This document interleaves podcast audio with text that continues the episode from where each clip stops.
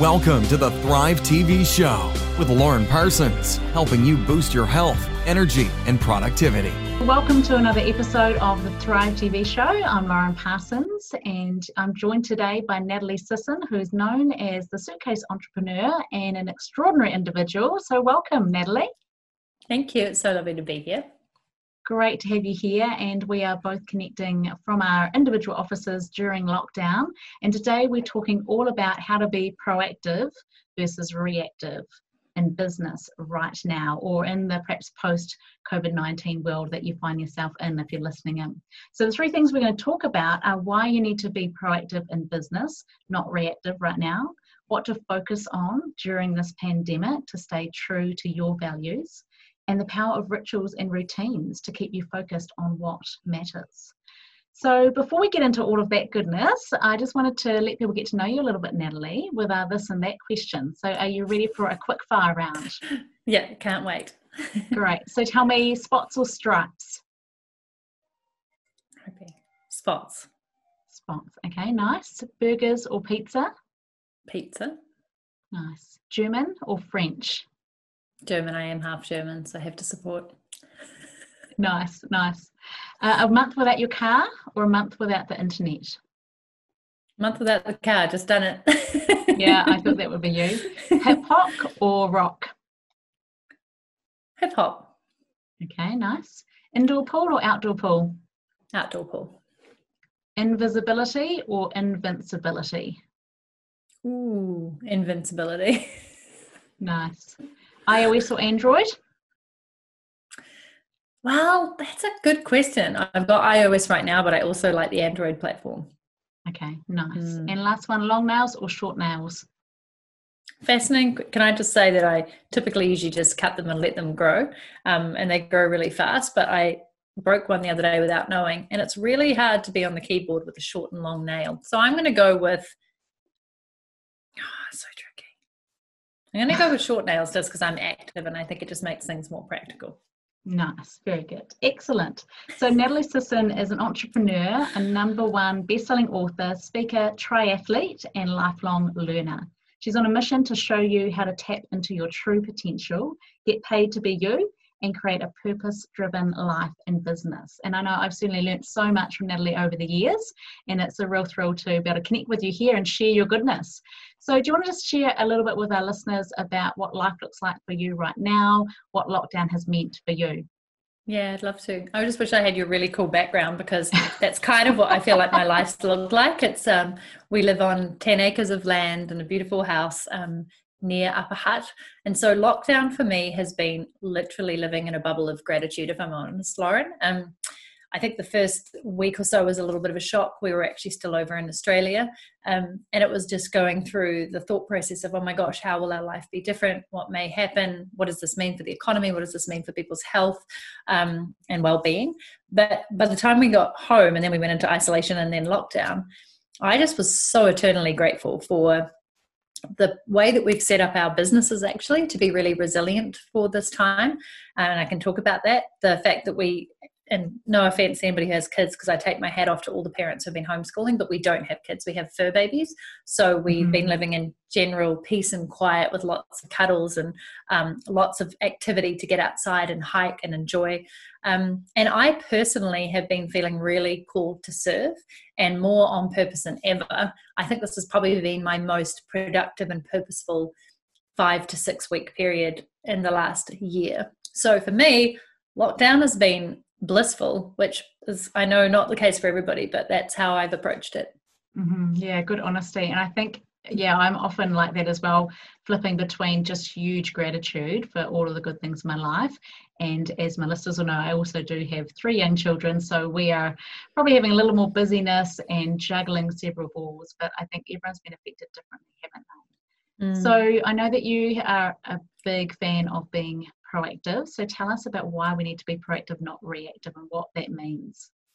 Yeah, I am. And I think there's time for nurturing yourself and chilling out and hunkering down and just looking within to re energize yourself. But why I wanted to discuss this topic is probably right at the start of the pandemic when people were like in shock and starting to panic. Um, I also noticed as an entrepreneur a spate of my entrepreneurial friends and peers who were all jumping online and throwing throwing stuff out there offers and programs and courses and discounts and this and that. And um, and i get it because they're being entrepreneurial. They're taking the situation making the most of it. They're wanting to show up and serve and help But they're also wanting to make some income and they're trying to look at the opportunities and how to capitalize on it in the best way. I think most mm-hmm. did it tastefully some did it not so tastefully and i think um, preyed on people a little too too much which was really sad to see. But on the whole people were like trying to think opportunistically and see how they could make it a win-win. Um, and what it did is it kind of just it really repelled me in many ways because i thought why are people discounting things that are super valuable? Why are they assuming that people have no money within a week of a pandemic? And i want to come back to that because i know many people were hit hard. I know many businesses lost much or all of their revenue. I know people lost jobs and income. And then there's also millions of people around the world who were still in well paid jobs, who were working from home, who now suddenly had nowhere to spend their money, no entertainment to go out, all these things, who were actually looking for solutions. They wanted to learn, they wanted to buy things, they wanted to support businesses, they wanted to continue helping the economy. And I just, I feel like people reacted rather mm-hmm. than being proactive and coming back to their why in their business, looking at what their plan was for the year and where they needed to maybe pivoting but where they didn't need to, doubling down on the things that were working and using this time as a time to stop the things that weren't. And that to me is about being strategic and proactive in what you can do. So I also got caught up in it and I was like, oh my right. gosh, I could offer this and this. I'm sure you did too. You know, I think there was a genuine need to look at what exists right now and how can I serve people maybe in a way that meets them where they are, but not to drop everything that you know that you do well and how you turn up and how you show up and how you help people to make a quick buck or to put something out there because you're panicking. Exactly. And, really, and I think because so many of us have been told, you know, we need to pivot, you need to pivot right now. And I think a lot of people are, are pivoting, but from what you're saying, it sounds like one of the keys to hold on to while we pivot is to stay true to our values and our big picture and the why because mm-hmm. i know certainly yeah I've, I've i guess responded by creating new presentations that I never used to do before. And obviously, I've been only delivering those online rather than in person, and you know, had to grieve the loss of all of the speaking bookings and whatnot. So it's responding. So I'm really thinking for myself as you're sharing this, how much have I reacted, how much have I responded? So tell me about, I know you mentioned values being really key. How does that play mm-hmm. a part in this? So I think what stopped me from doing that react because I was going crazy with ideas and all these things that I could reignite, courses that were long laps that I could refresh, and all the stuff that I knew would help people. Um, and I actually just sat back and, and said to myself, no, wait a minute, Nat, what are the values behind your business and what is the mission that you so mm-hmm. clearly stated at the start of this year. And my mission is to help 1,000 women earn 10K a month and contribute 1% to a cause of charity that they love. So it was very mm-hmm. clear for me. It was very tangible. It was much more metrics focused than normal because 10K a month is a lot for a lot of people and it gives you financial independence. It gives you um, lifestyle independence and it gives you, I think, the confidence and mindset independence that we need. So Mm-hmm. Once I sat back and read, I like I wrote it up on my whiteboard that's just over there. And I once I looked at that, I was like, right. So all the offers that you've been thinking about are all for newbies, people starting out, um, which is lovely. And I've served those people for years and I love them. But my focus is on women who are in business, are established, are already earning several thousand per month, and want to grow to the next level. So me coming mm-hmm. up with mm-hmm all sorts of offerings for the newbies is not being true to my mission and it's not being true to the people that I want to help most. And the mm-hmm. reason I want to help them most is because they have the most power to help those people starting out. Um, and the minute I reflected on that, I just stopped everything. Mm-hmm. I took a deep wow. breath and I was like, what were you going to do before all this hit? Which was a membership. And I was like, right, get back into making it the best possible membership that will serve and meet people right now where they are and that people can afford, but is also worth what it is. So um, it was a really good, it was like a slap to myself to just take a breath and come back to what you know is best practice. Yeah, and I guess for everyone listening in, we can apply this for ourselves as well. And it's a really good, I feel like it's like turning the mirror on yourself to go, okay, what have you actually been doing to and lining up against what you see that you want to achieve? That's so powerful, hugely powerful. And I think the challenge is that so often, and, and I know I've seen this in a lot of entrepreneurs starting out, is that they feel they want to help everyone, or you feel like you don't want to niche down because you just want to be able to help so many people. But the power of being able to niche down and be the best of the best at helping this group means that you can do such a better job of it, can't you? Rather than trying to be all things to all people, which you end up doing nothing well. So Precisely, I love that. So well put. Mm-hmm. So, what would you say to people that are listening in that are perhaps thinking, "Oh, I might have been a little bit reactive. What do you think we should do now if we're in that situation?" Yeah, I think it's natural that you have wanted to do that. So I just want to first say, show yourself a bit of compassion because it's easy to get caught up in the excitement and the scarcity um, and the fear. Um, but now it's really a place of coming back to, um, as I said sort of before, what has been working for you and how can you show up and do more of that?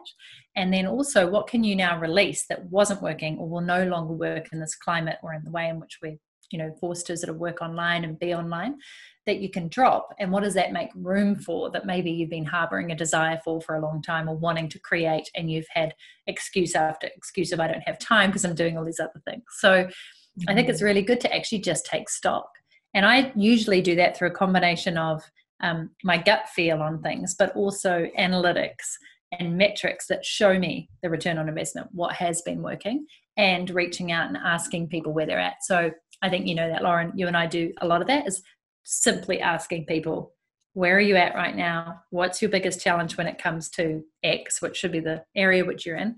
And how can I help? And I've just done a lot of personal outreach. I've done emails just asking people to hit reply and tell me so. Um, and that gives me a really good understanding and perspective of where people are at versus where I think they might be at. And it's dangerous to sit in assumption. So yes. when I'm in my gratitude bubble, it's very easy for me to assume you know that other people are in a similar space and i know they're not so i just i ask and then i let them tell me and mm-hmm. then i know okay great based on that indication of where people are at this is the feeling this is the sentiment this is how i best think i can serve and mm-hmm. maybe mm-hmm. it's staying true to what i was doing or maybe it's a slight pivot as you say and maybe the ideas that you've already come up with are great you just need to take a breather and just reflect and then you know mm-hmm. go ahead with what you were going to do i just want exactly. people to be coming from a space of proactiveness rather than reactiveness. Yeah, and so I guess if people have got a whole lot of ideas, it's perhaps a case of sitting down, taking time to reflect on their vision, their mission, or perhaps if they haven't actually got that clear to do that, that's always step number yes. one. You know, know your why, know what it is that you really want to achieve and how you picture that looking, how you want that to fit within your life and lifestyle, and then think what are the offerings I'm actually going to build within this. I love what you said about asking people for what they want because I know that's certainly what's hugely for me. And one example of that was a few years ago, I just put out a single question survey to my online community saying, if you could ask me one thing, what would it be? And I had hundreds of replies, but I had dozens of people that said almost word for word, how is it, Lauren, that you manage the juggle between life and work and kids? And because there were so many people that almost said it word for word, it really, you know, stood out to me. And so I brainstormed all of the things that I do, and I essentially ended up creating what is now my Overcome the Overwhelm course, which has been really effective, really popular, but most of all, hugely life changing for people. And it was really formed out of that question. So, to people listening in, can you give some specific ideas of ways that they can ask and outreach to their communities? Is it through surveys or do you do it in other ways? Yeah, and I love that question. That's a really goodie. Um, so, what I love is using either Google Forms, which I know you use, it's free. Um, my favorite is Typeform, and you can have a free version of it, but it's just the interface is clean and sexy and lovely. So I use that. Um, it's great. And there's also Survey Monkey, etc. But I think whatever it may be, even the hit reply and tell me the answer to this question is really easy. And you won't, don't worry, even if you have a big list, you won't get hundreds of people reply. Well, you might, but it's lovely. It's absolute gold nuggets. And I think the question that does work so well, and I've I've looked at this through Ryan Levesque's ask method, is to ask the one question, which is what is your single biggest challenge or struggle right now when it comes to mm. so if you're a health coach it'd be to um, feeling healthy or um, your energy levels uh, if you were a singing teacher for example or a music coach it might be related to turning up to create music um, if you're a speaking coach you know it might be what's your single biggest struggle to be able to speak now that we're in lockdown for example because the more specific you can be on that, the less likely you are to get questions that range from anything and everything. And I made this mistake recently. I did it on purpose, but I said, What's your single biggest struggle right now? And I got the most wide array of answers. A lot of them were business and lifestyle focused, but there were just some random ones that I was like, it wasn't a great question because now I don't know what to do with that answer. yeah. um, so that's a really good one to ask. Um, the other one that I've seen people do is just how can I best serve you right now, or mm. what is the you know the single biggest problem that you're facing in X right now. Um, just allow people and keep it open ended allows people to really let you in and often what they tell you is a much greater insight into how they're really feeling um, the mm-hmm. other thing you can ask which is different to what are your experiences how are you feeling about x because i love that because that's really true and insightful to what they're going through in their head and their heart and their mind mm-hmm. yeah and if you can picture how people are feeling and what their biggest challenges are then you can actually design what you offer to really serve them because sometimes you might have it almost right but you're just not quite hitting the mark and so you're not really serving people in the best way that you can yeah, yeah. fantastic I know that you are also huge on your success rituals and just your self management and self leadership. So, do you want to share a bit about rituals and routines and how they play a part in this, Natalie? I'd love to. Um, as a freedom lover, I've learned over the years that discipline leads to more freedom, and discipline often comes from having structure and rituals, despite as much as I wanted to resist that early on. Um, and I'm actually, I have to say, I'm quite proud of myself during this because I developed new rituals during lockdown, which mm-hmm. I know will carry on. And one of those is since the beginning of the year, January 1st, I've been doing daily yoga. To date, I've missed six days total. Um, and I chose to miss those days, or there were just circumstances that just meant it was pretty tough, um, like traveling. Um, and that served me super well. But what I decided to do was turn it into a very lovely power hour or morning ritual for me, which is first thing, get up and do some yoga, uh, 20 to 30 minutes into journaling, and then a short meditation, just 10 minutes. Um, the hour goes by like that and it is all mine. It's selfishly all mine and it sets my intention for the rest of the day.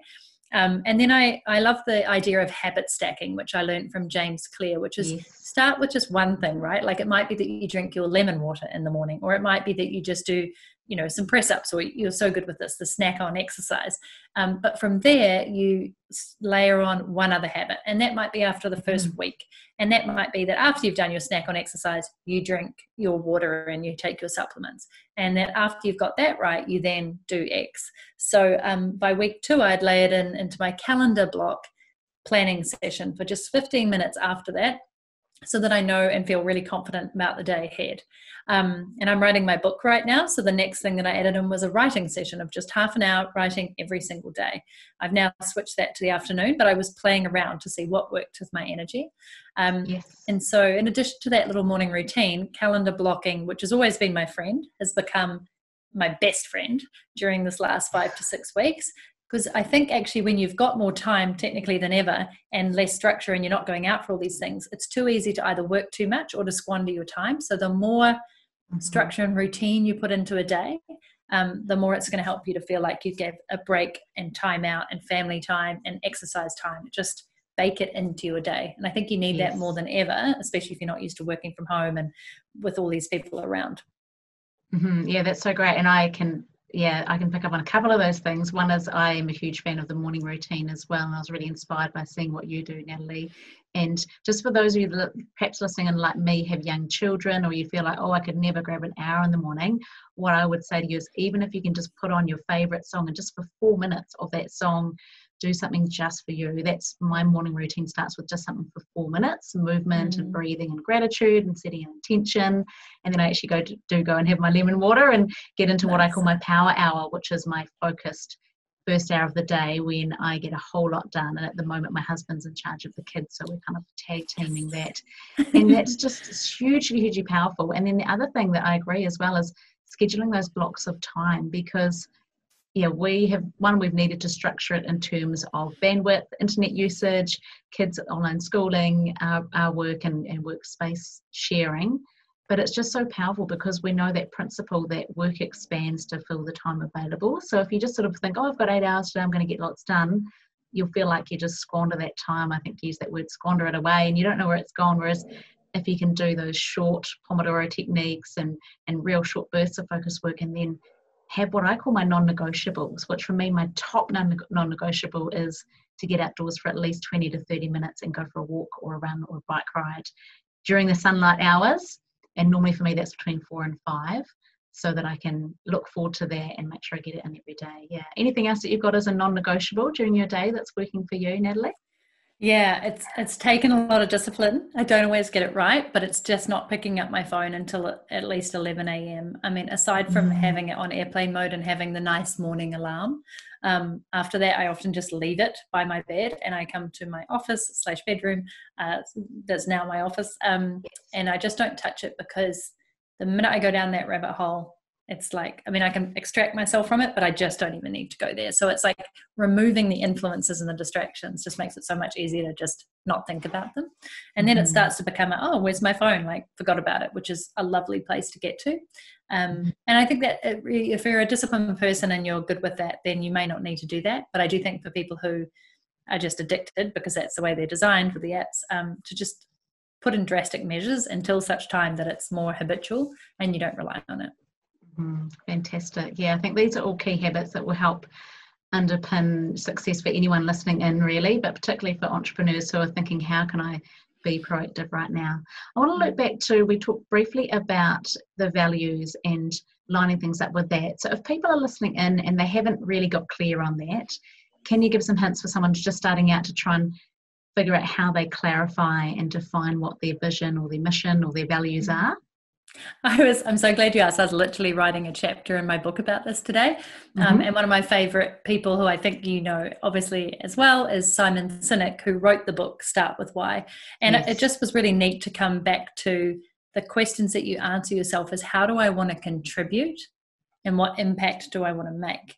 And I think it's a very simple formula to go. Okay, well, I want to contribute to people's lives who have this issue or this problem and the impact i want to make is x and it doesn't have to be mm-hmm. world changing it could be that you know what i want to contribute to local mums in the um, Hutt City area who are just simply not coping with um, homeschooling, for example, and I want to make an impact by doing short videos online that they can watch every morning that will help them set up the day for homeschooling with the kids, just as an example. Um, right. And I just, I really like it because it means every day you wake up, the more you live and breathe that, and the more you start to make a difference and see the help and know that that's within your capability and resources, the more that'll expand and ripple out. And then it might be, I want to help, you know, all women in New Zealand do this. But initially, I just think starting really small but understanding how can I contribute and what impact can I make is a really nice formula to to write out. Um, mm-hmm. And then play with it and see how it sits and refine it, test it, say it out loud, talk to people about it. And if you see them going, "Oh, tell me more," it's going to yes. make you want to do more with it, right? And it's a ripple effect. It's a it's a really beautiful ripple effect. Yeah, fantastic. And I think for anyone that hasn't already watched Simon Sinek's TED Talk, his talk is How Great Leaders Inspire Action, and he talks about how to start with why and the golden circle. And it's so powerful when you know why you do what you do that you can then communicate that, and people will go, Oh, wow, I want to get on board with that. And then you just share how and what it is you actually do, but you need to start with communicating that why and, of course, figuring out what it is. So, encourage you all to go and listen into that TED talk and potentially read his book, Start with Why. He's so also a great speaker and he's quite good looking. Is. Yeah, yeah. he's really he's really got a powerful way of communicating and mm. yeah, fantastic storyteller. Yeah. yeah. So Nellie, we're almost out of time, but I'd just love to hear from you. Actually, first of all, how can people get in touch with you if they want to find out more or get some help with you with their entrepreneurial journey? Oh, so they can come across to nataliesisson.com and actually on my website I have this really awesome free audio guide and workbook to understand how to monetize you and get paid to be you. So nine ways to do that. Um, and I'd also just love it if you want to say hi at Natalie Sisson, Instagram, Twitter, just shout out and say that you um, watched Lauren and I. Really love that and start a conversation. Fantastic. Yeah, make sure you head over to the thrivetvshow.com where all the links will be down below as well. If you're listening to this on Spotify or on iTunes, make sure you head over there. You can see the video version and also get all of the links and resources as well.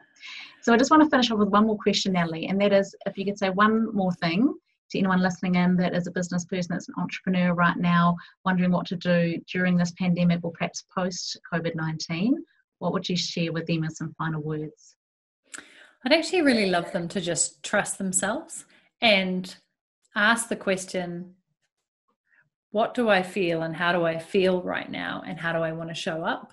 Um, because I think we have to be most kind and compassionate to ourselves right now. And I do think that if we listen, whether you're a, a heart based person or a gut based person or thought based, just asking how do you feel and how do you want to show up is really powerful because your body doesn't lie, your mind doesn't lie, and the energy that you get from that will probably be pretty illuminating if you're feeling overwhelmed or stressed or panicky or reactive. Um, just give yourself that space and time to ask it because I feel like this is going to be a long road to recovery. And so it's important that you, what you do and you build now builds resilience in your business for the future, step by step. Absolutely. This is definitely a marathon and not a sprint. And I think even if people are feeling like, oh gosh, I've been reacting and I've kind of gone off course, coming back to your true why right now, or as soon as you can, will be really powerful. So thank you again, Nellie. Thank you for all your time and insights. It's been fantastic having you with us. Thanks to everyone for connecting and listening in. This has been another episode of the Thrive TV show. Go out and thrive. Thank you for listening to the Thrive TV show with Lauren Parsons. Visit thrivetvshow.com to access the show notes and discover our fantastic bonus content. And be sure to subscribe so you don't miss the next inspiring episode.